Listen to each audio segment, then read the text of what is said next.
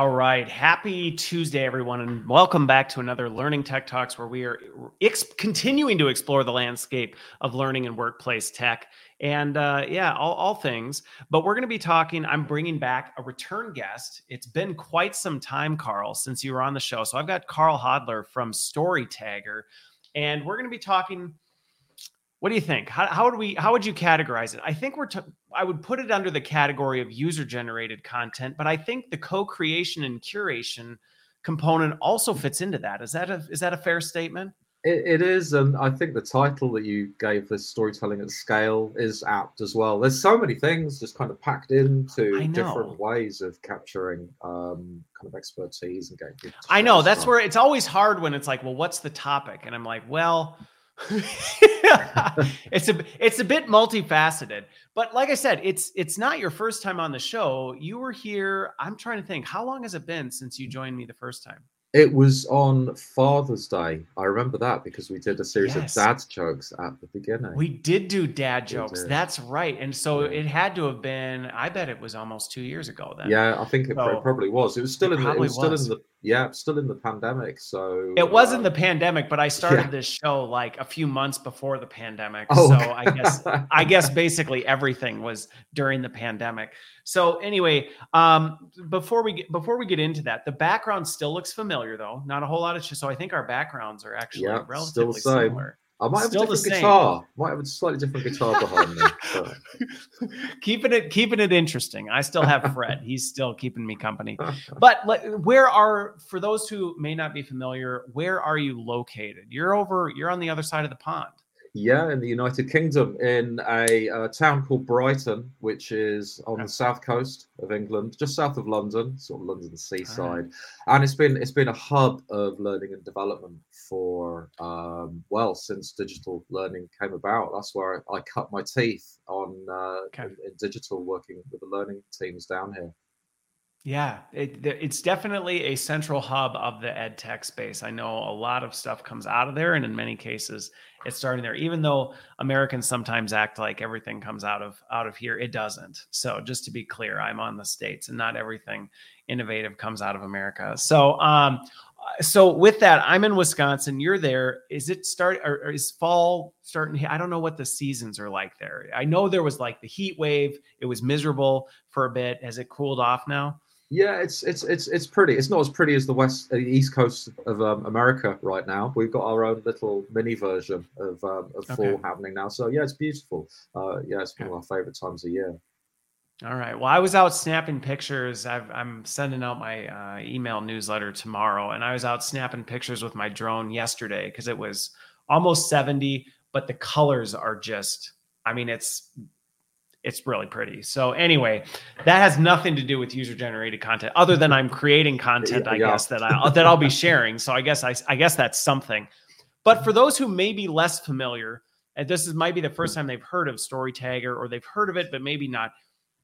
What how do you describe it to people? I know you were at you've been in the conference circuit. What was the one you were just at? I saw a bunch of pictures on LinkedIn. It was uh, Learning Technologies Autumn Forum. That's so right. Was, yeah, okay. Excel, Excel in London. Okay, that's right. Yeah. So learning technologies. And so I have no doubt you encountered a lot of folks there. And when they ask, what is StoryTagger? How do you describe it? Well, I, I, I sometimes describe it with a bit of a story as how we got here, because I think it really solidifies um, what right. we're trying to do with the platform. Let's take a but trip down memory we, lane, Carl. We we used to we used to spend a lot of time with the video crew going around filming people in the workplace, and it was around kind of culture programs or knowledge sharing, um, supporting people, just sharing, sharing tips or leadership experiences. And I was always really blown away by the kind of level and detail that people would share stories. I mean, often people just wouldn't want to do it. You know, say, "Hey, can you share me a story about how you support customers?" And people would, you know, typically say, "Hey, no, don't talk to me. Talk to Bob. He's really funny. He'll be good at this." like, no, no, no. I'd really like to speak to you about how you support customers.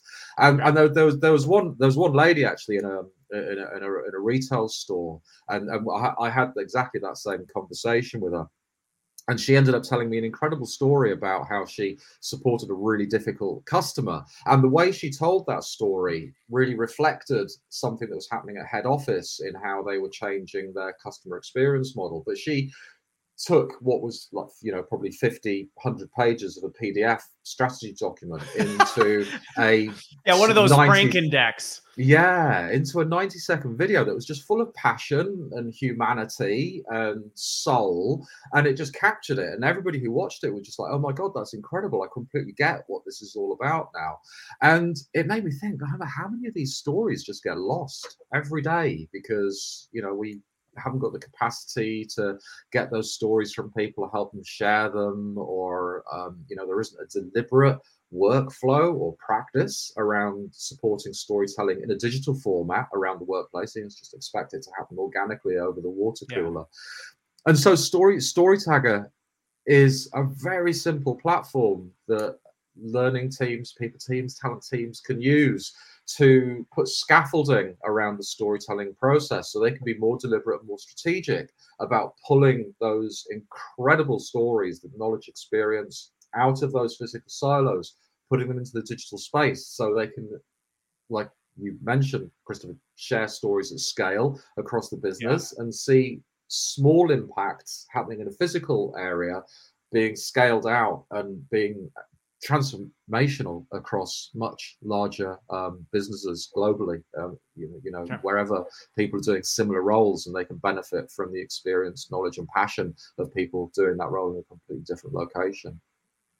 Well, and what I like about the way you frame it up, because um, again, you know, I I use I use your app. The p- folks who watch follow my LinkedIn stuff every Friday, I do a quick snapshot summary of kind of what these conversations are on um, and I use StoryTagger for it for that for that reason. Um, but I think one of the things you brought up with it, and I hear this conversation happen a lot in organizations.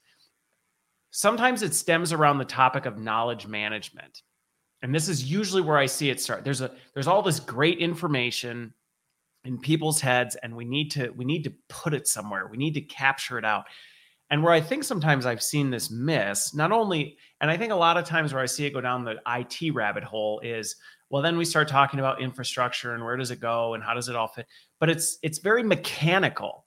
And i think a lot of times that's misses the forest through the trees is it's the mechanics of all this raw data instead of the stories like you yeah. said. And so so yeah we work and we put everything in pdfs and we make frankindex and we storm in better locations where people can find them and all that.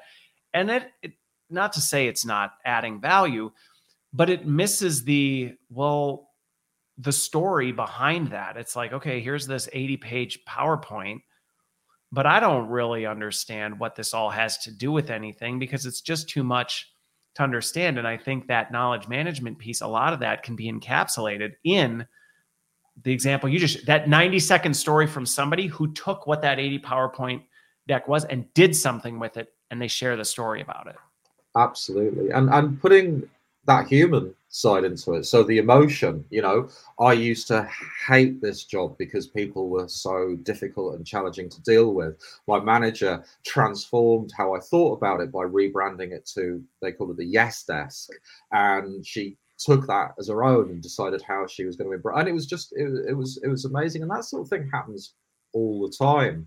And since we talked last couple of years ago, a lot a lot of things have been changing, and one of the things that I found really interesting is um, around trust. So there's there's an organisation in the UK called Edelman, and every year they release something called the Trust Index, and it's super inter- interesting to see where trust moves, you know, from kind of politics to leadership and all over the yeah. place. And this year they did a supplement um, called the Trust in the Workplace, and trust in our co-workers and line managers has just shot up. So it's the people we work most closely with are the people we trust the most, and it's gone down for um, CEOs, HR leaders. That's sorry to say. I've seen that tr- Microsoft had similar research that showed the same thing. The ones in mm, your mm-hmm. close sphere, yeah. trust has significantly increased. The ones that are two clicks removed, it's just gone down significantly. That, that, that's it. I think there's a lot of things going on in the world that impact and influence that. But that trust that we have with our co-workers is is something that um, is is really valuable. You know, so if, if you want to get people to change behaviors or do things in a new way, or perhaps put themselves out of their comfort zone.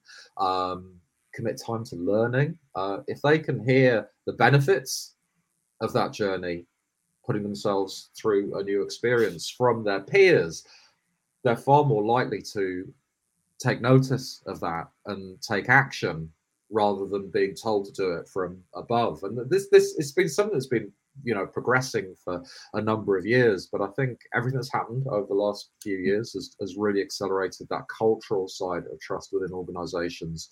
Um, and we kind of we need to we need to shift how we communicate with people within organizations to accommodate yeah. the, the the the change within trust. So let me ask you this. I normally don't start here but i think it actually may it actually may help kind of solidify where we're going with it.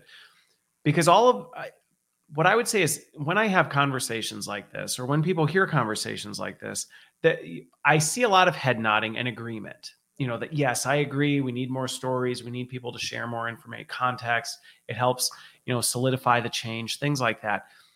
And there's this gap between I get we should, just like at the end of December, everybody says, I should start working out this year, you know, type of a thing. And then we get to January and it doesn't necessarily make the jump. I've got a point of view on this, but as you as you have worked with organizations or as you've had more conversations, what do you see being some of those sticking factors that prevent people from going from I know we should do more of this, but we don't. What what are, what ends up being some of the things that you see most commonly trips people up where they they just don't end up making the jump?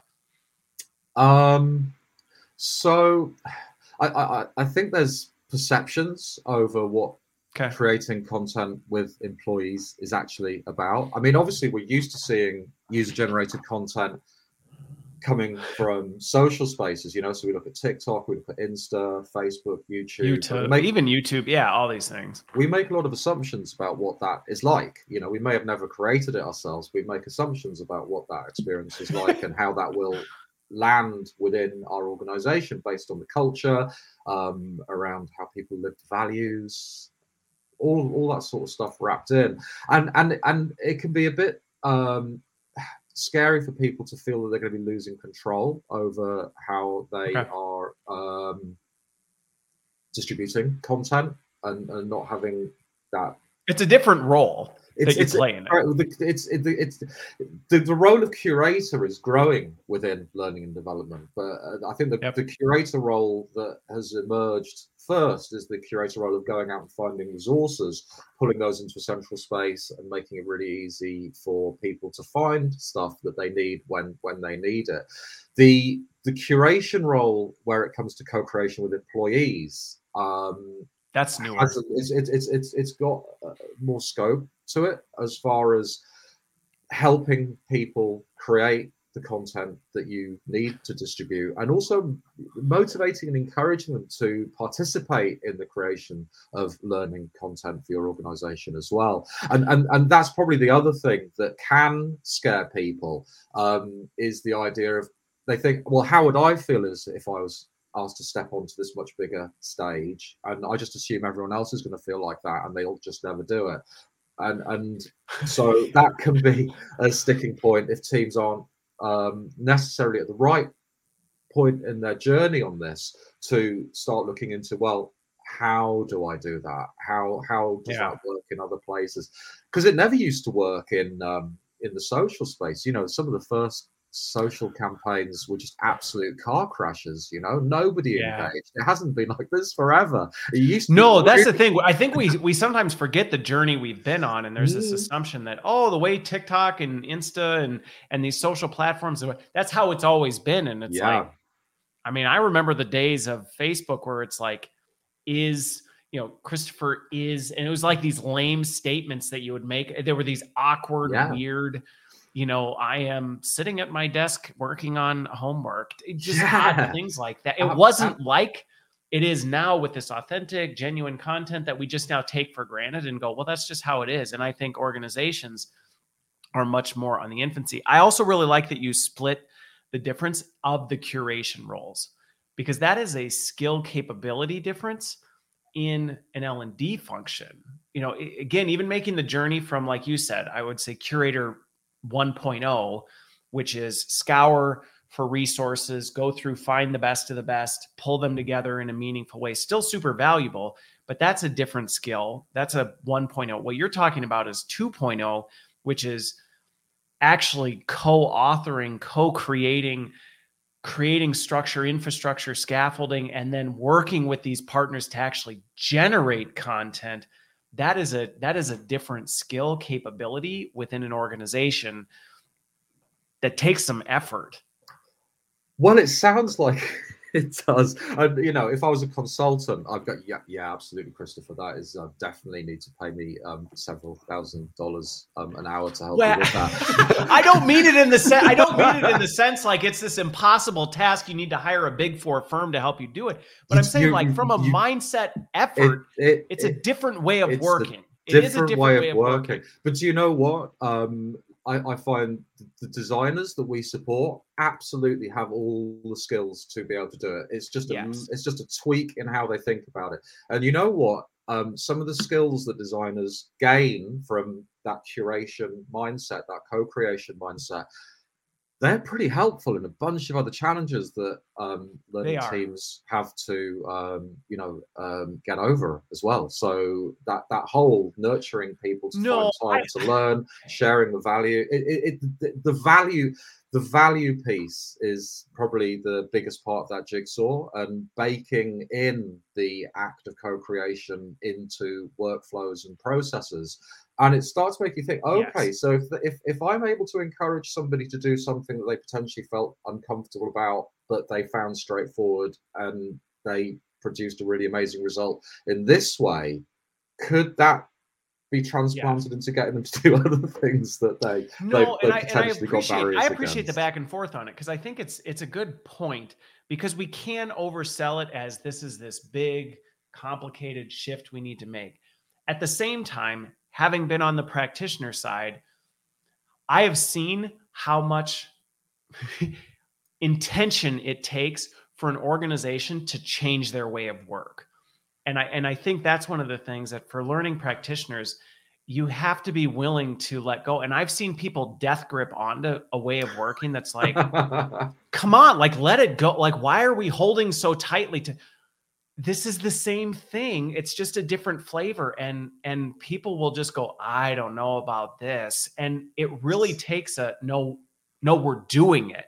We're going to do it and you're going to need to get comfortable with it and it's not wildly different than what you did before but we got to jump so the, the the the secret sauce to all this is that um helping people share um, knowledge, experiences, taking in that journey where they create something that's going to deliver value to others, but also reflect on their own achievements and look at themselves yeah. to the value they bring the organization. That's actually quite a buzz so when you take someone on that journey, it's really transformational for the individual. But as the curator, oh my god! I mean, I I, I, I, I find it addictive. Um, just seeing um, those journeys that people go on, and then the incredible ideas and value that they bring. It it actually becomes quite compelling once you get started. And um, I think once you unlock that and you start seeing yes. the incredible value that your people can bring to learning and development within your organization it's very difficult to go back and then you start finding lots of different ways to no sort of bring that value i 100% agree with you on that. It's like once you've gone across the bridge you don't you don't go maybe i want to go back to i've never seen when you make mm. this but it's a lesson of the counterintuitive i think in that it's this sense of you're losing something and it's actually quite the opposite. Once you actually do it you go i've gained i've actually gained so much more this is so much better. I mean, I even just think of sometimes I'll hear, you know, people in the L&D industry talk about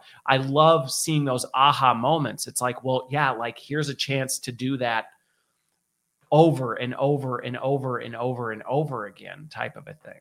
Mm, absolutely, and um, you know some of the leave some of the reasons that people because we were really early to this. I mean, we spotted this way before um, it was actually a viable business opportunity. We came to the market really early. Well, um, you were out recording all these videos, going, "Why? Why is nobody you know, else just like capturing?"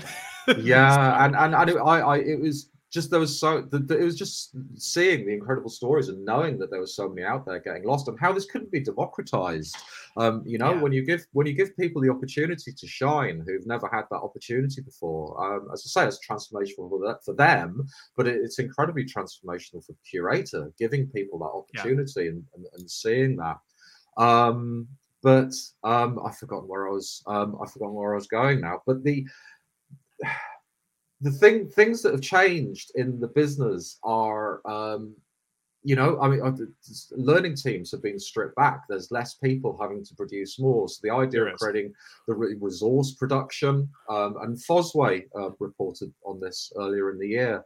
And and they're, they're saying that 50% or over 50% of l&d teams are looking at um, user generated content as a way to yeah. support resource production. And we've we've just partnered with um, not only for a resource standpoint, but also from a speed standpoint. Absolutely. Because the reality, and, and, and, the, the ability for us to move as quickly and keep yeah. up with the pace at which things are changing, oh, you almost have to tap into your workforce because it's like by the time we could run it through our traditional process, it's it's expired it's before gone. it's produced. Yeah, absolutely. So being um, agile and lean about being able to deliver resources to the business is is is super important. And the only uh, user generated content was invented for that. So all the big media companies were struggling to keep up with the demand of content from you know this is like pre Web 2.0 and they were like, well, how can we produce enough content that's going to keep eyeballs on our websites? And it's like, well, it's crowdsource it. It's the only way to get um, to be able to keep up with it. So, I mean, obviously, it's gone through quite a journey over the last 20 years. But today, for learning teams, if you have workflows in place where you can very quickly go out to subject experts, get them to produce content that within an hour you're loading into your LMS or you're throwing into um, you know your authoring tools and being able to release it. That's that's incredible. Um, where it used to take a long time. Then you're being more responsive to the business. Yep. And you know if if if Sarah, who recorded that, leaves a few weeks later, then you've got the model. You've captured it. Someone else. You captured uh, it. Well, you captured it, but it's easy to get the next person to um, to be able to share that as well, rather than having to go through a really protracted production I like process. I like that you bring up the workflow piece, um, and I and I don't think that piece can be undersold in the sense that I mean, there's a lot of times where I've I've been in these conversations over the years that there's this faulty assumption that because everybody has one of these, it's super easy to capture and and curate content from people. Mm. And I feel like that's a huge misnomer that just because people have the tools, minus a real workflow or or easy way to do it, it's not going to have. You know, I mean, we have a lot of productivity apps. It's oh well, you have Outlook and and you have a camera, so can't everybody just record a video and then throw it on OneDrive and we. every every every every LXP supports user generated content, right? You know, I know, like, I and, know, and, and, and, they do that by giving people a record button. So you got a record yep. button. So you, you have the um, digital capability to capture moving pictures and sound. Brilliant. Um, but when you press that button, it's it's like giving someone a blank sheet of paper and saying, right, you know. well, it's, I mean, going back to the example, and actually, Boss's question is a really, or comment is a really good point with this. And I think this is talking to this workflow piece of, well, yeah, throwing a record button in a tool and allowing people to record something is one thing. But to this point that Boss brings up of people recognizing that they have something interesting to share and giving them the confidence to be able to share it and reducing the friction to getting that accomplished that is that is far more complex than throwing a record button on on your LMS and going, yeah, there, people can record stories now. Just tell them to go into the app and hit record. Like you said, if, if you just go up to somebody and say, tell me a story, I mean, honestly, people are going to these conferences. You want the biggest showstopper or conversation grenade? Just walk up to somebody and go, "Tell me about yourself." Yeah, it's. It's. I mean, people just they don't even know what to say to things like that. Like, uh, uh, I. I mean, I have watched people just go deer in headlights when they're just presented with something as simple as "Tell me about yourself."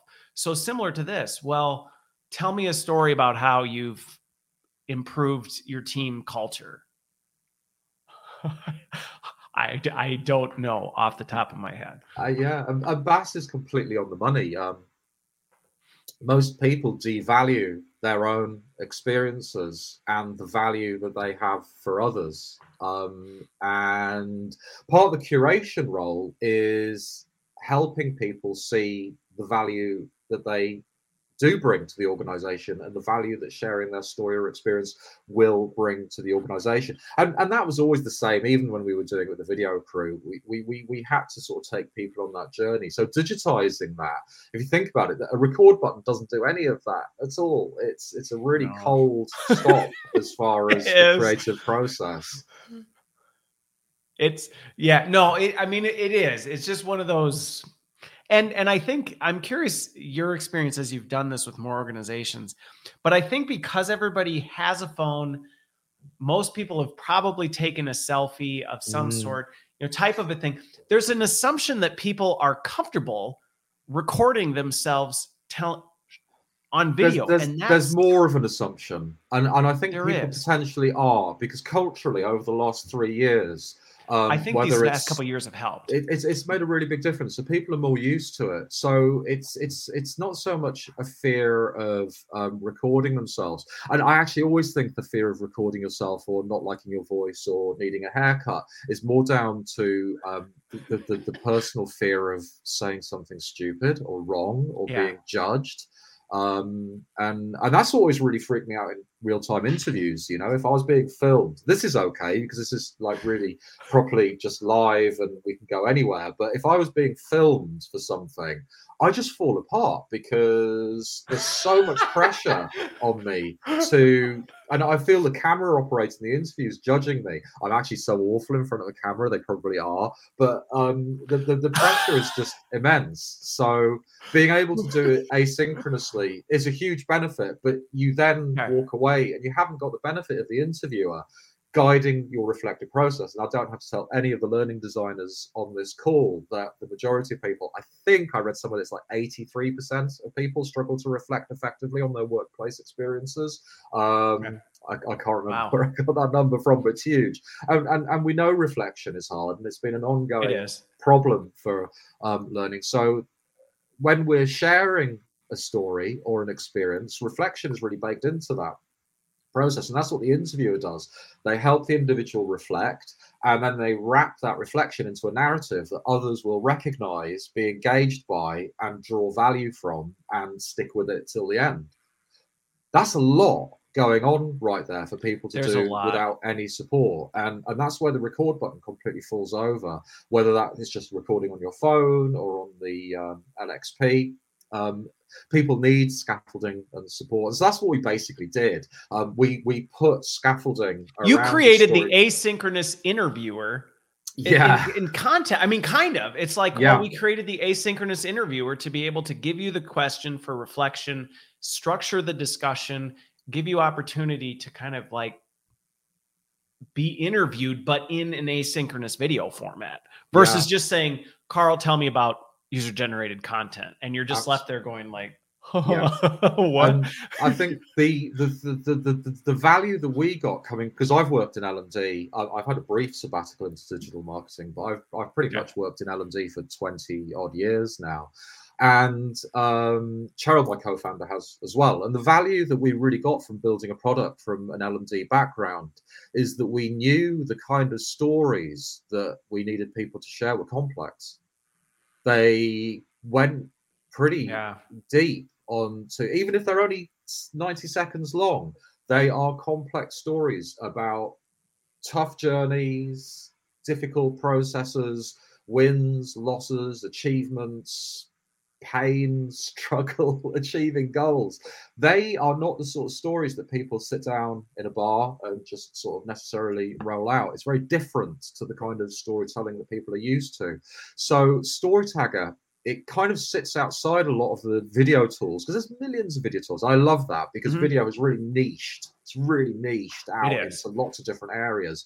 But but Storytagger, because it was designed for learning talent people teams, those complex stories are really important. So we take a very different way of helping people structure their thoughts, think about putting a narrative together, all under the direction, the creative and um, uh, you know the controlled direction of a, of a, of a learning designer or a, a, you know similar designer putting that framework together to help people really dive into the weeds of an experience they've had and hopefully share a little bit of their sort of self as well, a bit of their humanity, how yeah. you felt, how that impacted the customer, and draw out some of the stuff that you know really um, moved people when we were doing this stuff face to face. And and, and it, it, it, it's hard, but um, but I think got... that's why going back to this point of the role of L&D is still critically important in this. And I think sometimes that's a fear when we start talking about user generated content is there's this fear of, well, do we still play a role in this? And what you just described,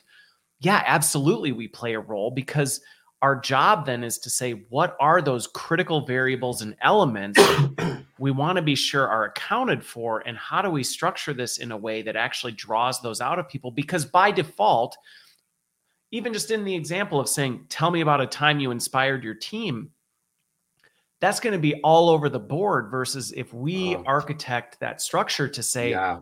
here are some key pieces that we want to make sure you hit on as you share that story of how you inspired your team. Yeah, absolutely. So, um, a couple of months ago, actually, I think this campaign might be still going, but one of the um, one of the teams using Storytagger used it to capture stories from senior leaders from a very big global organization on what they felt the difference was between thriving and surviving.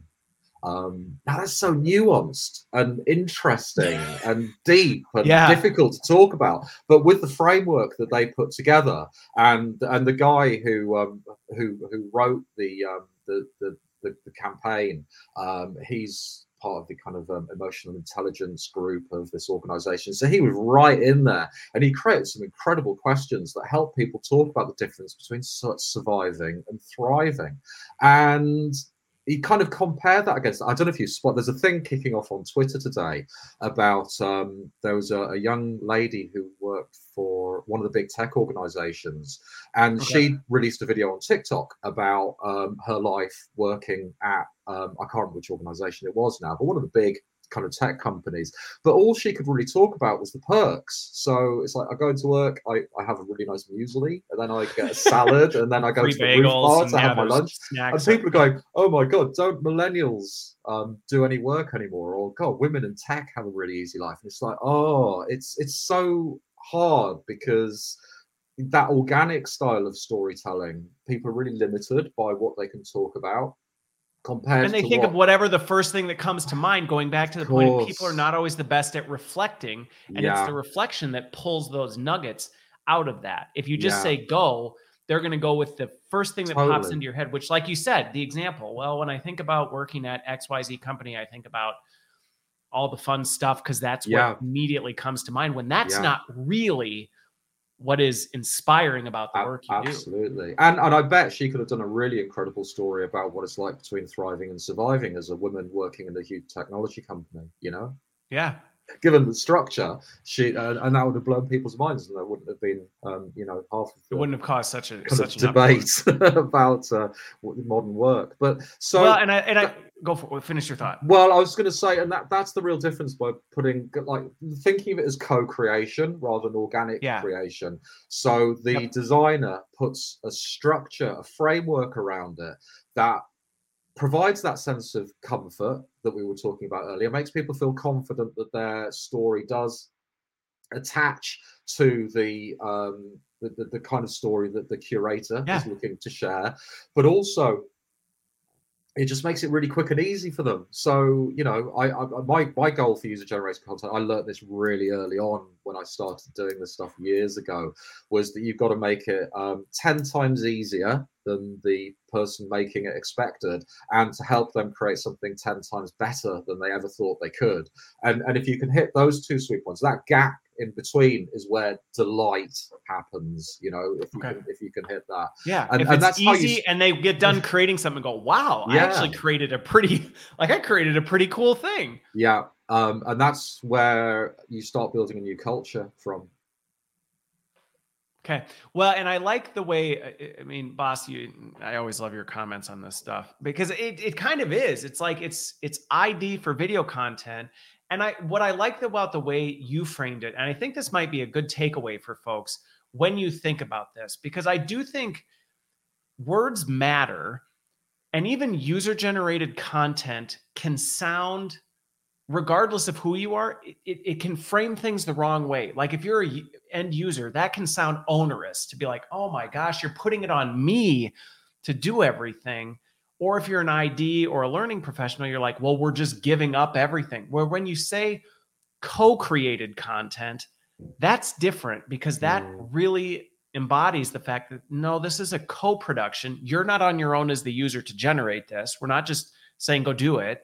We're there to support you. And for the learning professional, it helps you go, no, we're also not just giving you the keys to the castle. We still play a critical role in that. And so I actually really like that term of co created content versus user generated content because I, I think true just user generated content might work fine for TikTok, things like that. But for corporate learning and development, I think it's a little bit more of a scatter shot that you're actually going to get something of any value if you truly do here, just users make something and make it good. Absolutely. And, you know, everyone's busy. Um, people don't have time to sort of sit around writing kind of blog articles and stuff. I mean, that's not even happening now. It's a real struggle to get people kind of creating traditional content for um, to support learning. So it has to be really nimble and lean and agile and quick, and and it also has to be attached to purpose as well. So this yeah. stuff can't just feel like you know a flight of fancy for the learning team. It's like, oh, let's get people talking about the impact that da, has had, and that'll be really great for the culture. Is people will see through that and they'll they'll, they'll yeah. think, well, I'm really busy. Why why should I put myself out to do that? But if it's really baked into um, so, say if you're asking people to share a day in the life story or share tips for onboarding, it'd be like, um, so you know how we're really struggling with people dropping out of the onboarding process kind of really early on because you know they they just don't really feel they've got a place here, and that's putting a load more pressure on your team to kind of fulfill stuff because you're having one to take on extra roles and you're not getting weekends. They go, yeah, I'm really hating that. So if, if, if what we're going to try and do is we're going to try and get some um, stories from you guys talking about the culture that you've created and how you kind of live some of the values that we've got. So when they're you know coming in they're feeling like part of the team and some of this really complicated language that you guys use so maybe i mean i was speaking to a team from a pharma company and they were having this exact problem and like the team they'd had there who'd been working there for years they were they were just like talking in a different language to people who are being yeah. recruiters and people landing maybe they been pulled in from different industries and they hadn't worked in pharma before. They had all the skills and they were. Well, I remember the first. I joined. I joined pharma, and I remember my first week was like, "What did I just sign up for?" Yeah, did you? I mean, you probably felt you'd landed on a different planet. It was. It was like a, I'm like I'm I don't even know where I am right now. Yeah, and and and it's going to feel like that. So onboarding is a really common use case where you try and make people feel part Capture of the family, giving them tips, um, giving them advice, getting connections from leaders across the business so they they they feel welcomed and overcoming some of those hurdles and barriers. Let's face it, God, if you've been on TikTok just watching people eating all day, then um, you're going to land in the workplace and it's going to be a bit of a shock yeah. to the system. So, uh, helping people feel part of your family as quickly as possible in that onboarding experience, that's a really great use case for this sort of style of content. And, you know, I'm if you just pause, went... I want to pause you before we go into too many use cases because I do want to actually, we've talked a lot at a high level of what we're talking about. I think it's relevant to show what we mean in terms of this and then get into some of these use cases because okay. to me once you actually i mean i'm familiar with it because i use it But I think for folks who may not be understanding what we mean in terms of this co-created, co-authored experience and workflow, this is really helpful because to me, once you see how it works, you can start to go, oh, okay, so this is how we might actually be able to capture some of these stories and then use them. Yeah, absolutely, and thank you, Christopher, because I'm absolutely terrible at um, actually showing the platform. I did the I did a session at Learning Technologies last week, and loads of people came out to the stand afterwards and said it was really cool. He didn't mention Story Tagger once. I'm just like the worst salesperson ever. Um, so but so the the, the the, the, way stories and we've gone over you know the, put out a structure around reflective practice yeah. around storytelling but making it so people don't really feel they're doing that it's kind of like stealth reflection. Um yeah. now what you can see on the left here this is this is where learning designers work. This is the design tool. So we're in a campaign yeah. here. Um and the way that you help somebody put together a story is you break it down into parts. Now, this story's got two parts. You could have three, four, one, depending on how complex the story is you want someone to share. Parts are a bit and this like, is the this is the ID architecture because I know yeah. I've created campaigns for myself. This is how I structure my stories. Is I'm like, well, what is the general flow in which I want my story to go?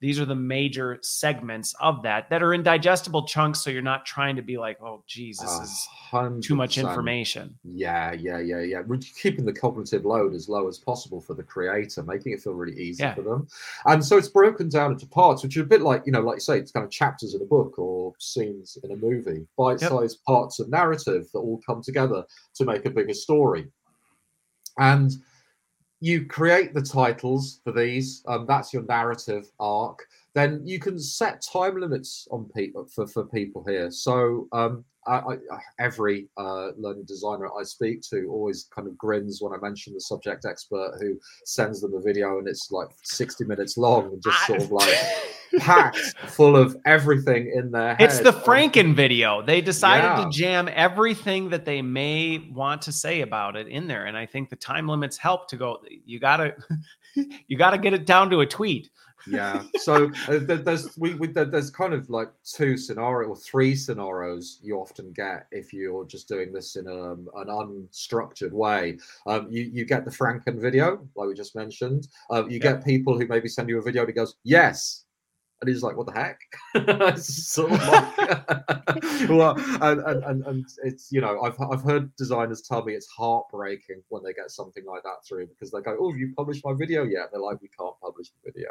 Yeah, we um, cannot put this out there. We cannot put this out there. And it's really it's tragic, you know. It's, Which is unfortunate because that kind of stuff kills the energy for the end users because uh, they're like, "Well, wait a minute, I poured my life into."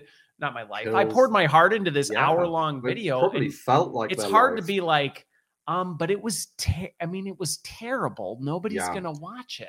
And then the third most common one is just do do nothing. So they, you know, dog ate my phone, they they it's just too much of a struggle for them. They couldn't overcome it. So so to avoid the Franken video, you can put time limits on here, and this just keeps your the content that comes back really tight because your viewers are not going to have all the time in the world to watch this stuff either. So no. you need to make sure these are resources. They're bite sized. They're telling something very specific.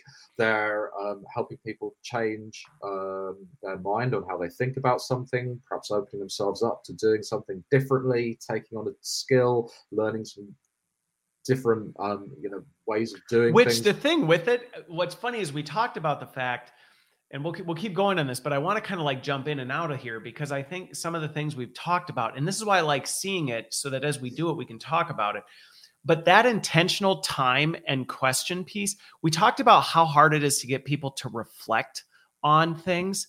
And first of all, one, which we're not even showing how you do, you do it yet, but like as a user, you put your notes in there, which is a forced point of reflection, which I like because it's like, okay, what is your story in a sentence? Okay, great.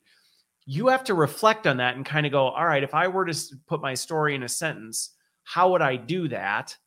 and yeah like here you do it right so what's your story in a sentence so it's forcing this reflection on let me actually write a sentence and and do it and then you record it and it's amazing how quickly you realize like oh that's longer than 60 seconds and so you're forced again to reflect on how do i tighten that up or or that's not quite the way and it's almost this repeated cycle of reflection that helps you tighten up.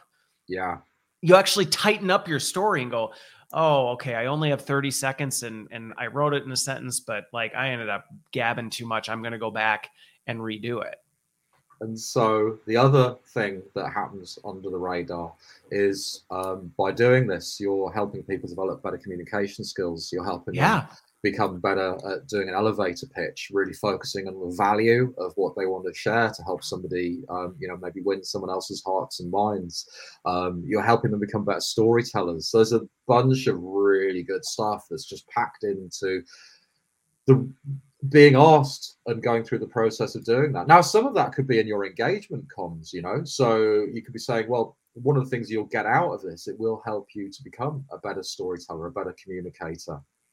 And that is one yeah. of the threads that you might, the skills piece might be one of the ways that you nurture people into the idea or nudge people rather into the idea of doing this stuff. Um, so yeah it's it's it's it's it, the, the actual practice itself is is super valuable. Um, and on on this one on this piece on the content i'm going to bring up this question from um, and if i if i don't say this right my apologies but abdul rahman uh, his question around like as you're doing this off the top of your head, because you've, I have to imagine you've seen lots of people create stories, you've done a lot mm. of mm-hmm. things. Are there any quick tips or tricks on designing this? Because we're talking about the design side of, okay, so if you're architecting this, because we can be responsible for creating the Franken video because we go, oh, you know, it'd be great if yeah. they said this, and then they also said this, and then we also have the, and pretty soon we've created our own monster. So, are there any tricks or tips that you have on how do you actually keep this digestible? And, and are there any best practices that you've seen rise to the top? So, something that can happen is people overthinking it. Um, okay. So on, uh, we we support we, we we provide a lot of support for those early campaigns to get designers upskilled and understanding how to um, okay. put these stories together. Now we've got loads of resources knowledge base and um, we've got a template library here which has got tons of topics in it. And and what often happens is um, designers can put together a really um, simple framework um, and you know it's a mix of sentence starters open-ended questions. It's very similar to the way you would have run a traditional interview. And then I, I don't know what happens. They kind of look at it and think that's too simple, and then go in and make it really. and then they actually add more to it, and you go, no, yeah. no, no, no, strip it back. So it really is about keeping it simple. And we we learned some really important lessons um, from teams working with uh, teenagers, students going through higher education, and they found the more they kind of stripped stuff back and sort of giving a structure was better for that audience. Now we find people in the workplace can cope with a bit more complexity, um, but it's it's not so much about giving people like loads yeah. of options, but just making those options really thoughtful and maybe different ways of helping people say similar things, or even you know when you think about the kind of questions here, you know what what does a typical day look like? Describe the most challenging part of your job. Um, what do you wish you knew when you first start? There's absolute gold contained in just some of these really simple questions. And so when you actually go into the um, into the design. So maybe if I were to summarize some of this, uh, two two of the things that rose out of what you just said there, um, which I guess is my job as the interviewer, is to try and pull some of that stuff out to to answer the question. I think one of the ones that you said is, and and I agree with this. Sometimes we see things that are simple and we almost have this reaction like that's too simple. Yeah. We need to do more. Instead of going simplicity is magnificent. Like enjoy the simplicity that is in there. So if it seems like well that question just almost seems too basic aren't we just asking them to share you know this thing? Maybe that's okay. Instead of going well let's also do this and maybe let's give them this option as well and maybe strip it back and I, I think that was one that you know from my end stood out in that. And um, you know I, I, like the suggestion of you you do have some examples of templates that are in there that can help. And i think the other one oh yeah the other one i was going to say is thinking about these really critical questions. Like what is the question? Being intentional about the question not just being like, here, just throw a question, but actually going, what are we hoping to get out of this question so that the Mm, questions that you're putting in as options actually get the result you're looking for?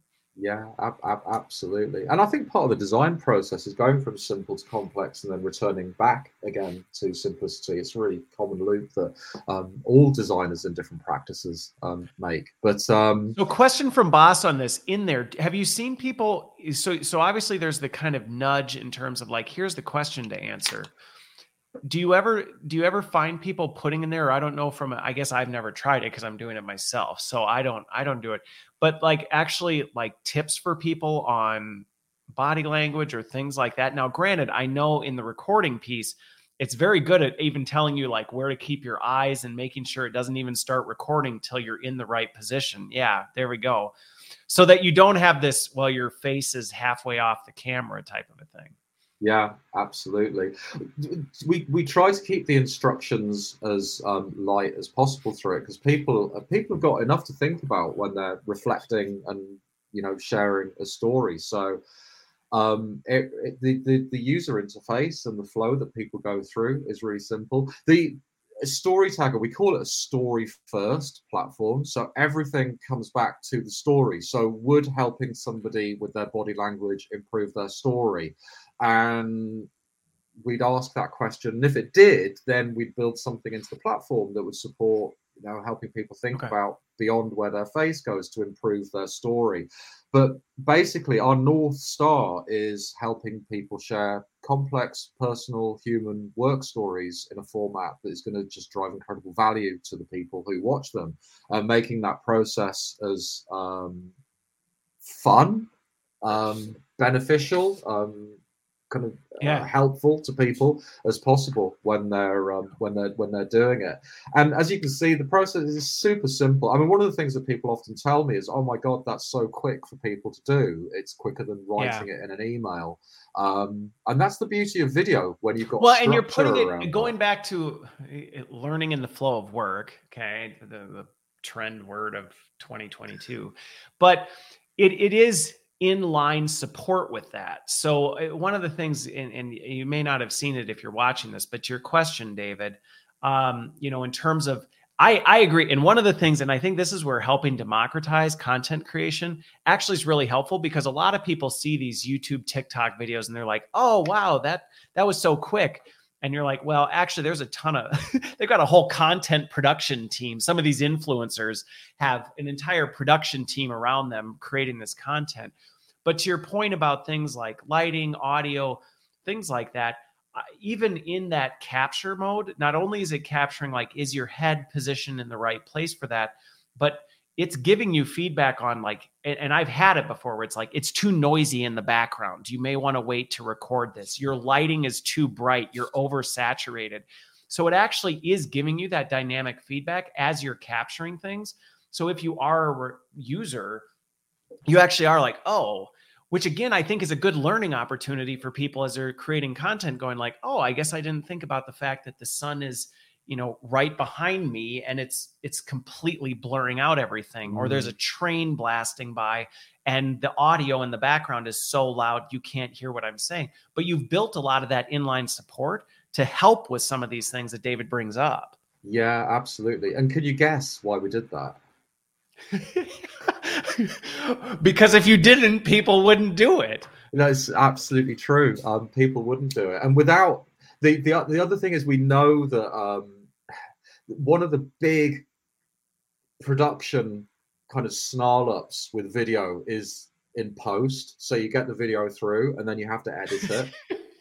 that kills that just kills agility and it's um it's fun i mean everybody kind of enjoys editing video because you know you, you get a nice result out of the end of it I don't know My about that. goodness. it, it, it, it, it takes a lot of time and does. Um, it, it does it actually takes quite a lot of skill and it ends up it does end up it, interview videos like this are really frustrating to edit properly. That's why we used to go with two cameras so you could do jump cuts from different angles and you wouldn't notice Yeah. it um but so we we put all of this stuff in here and the structure and the self editing so when the mp4 file lands back up on the platform um it doesn't need editing. So it can just go straight out.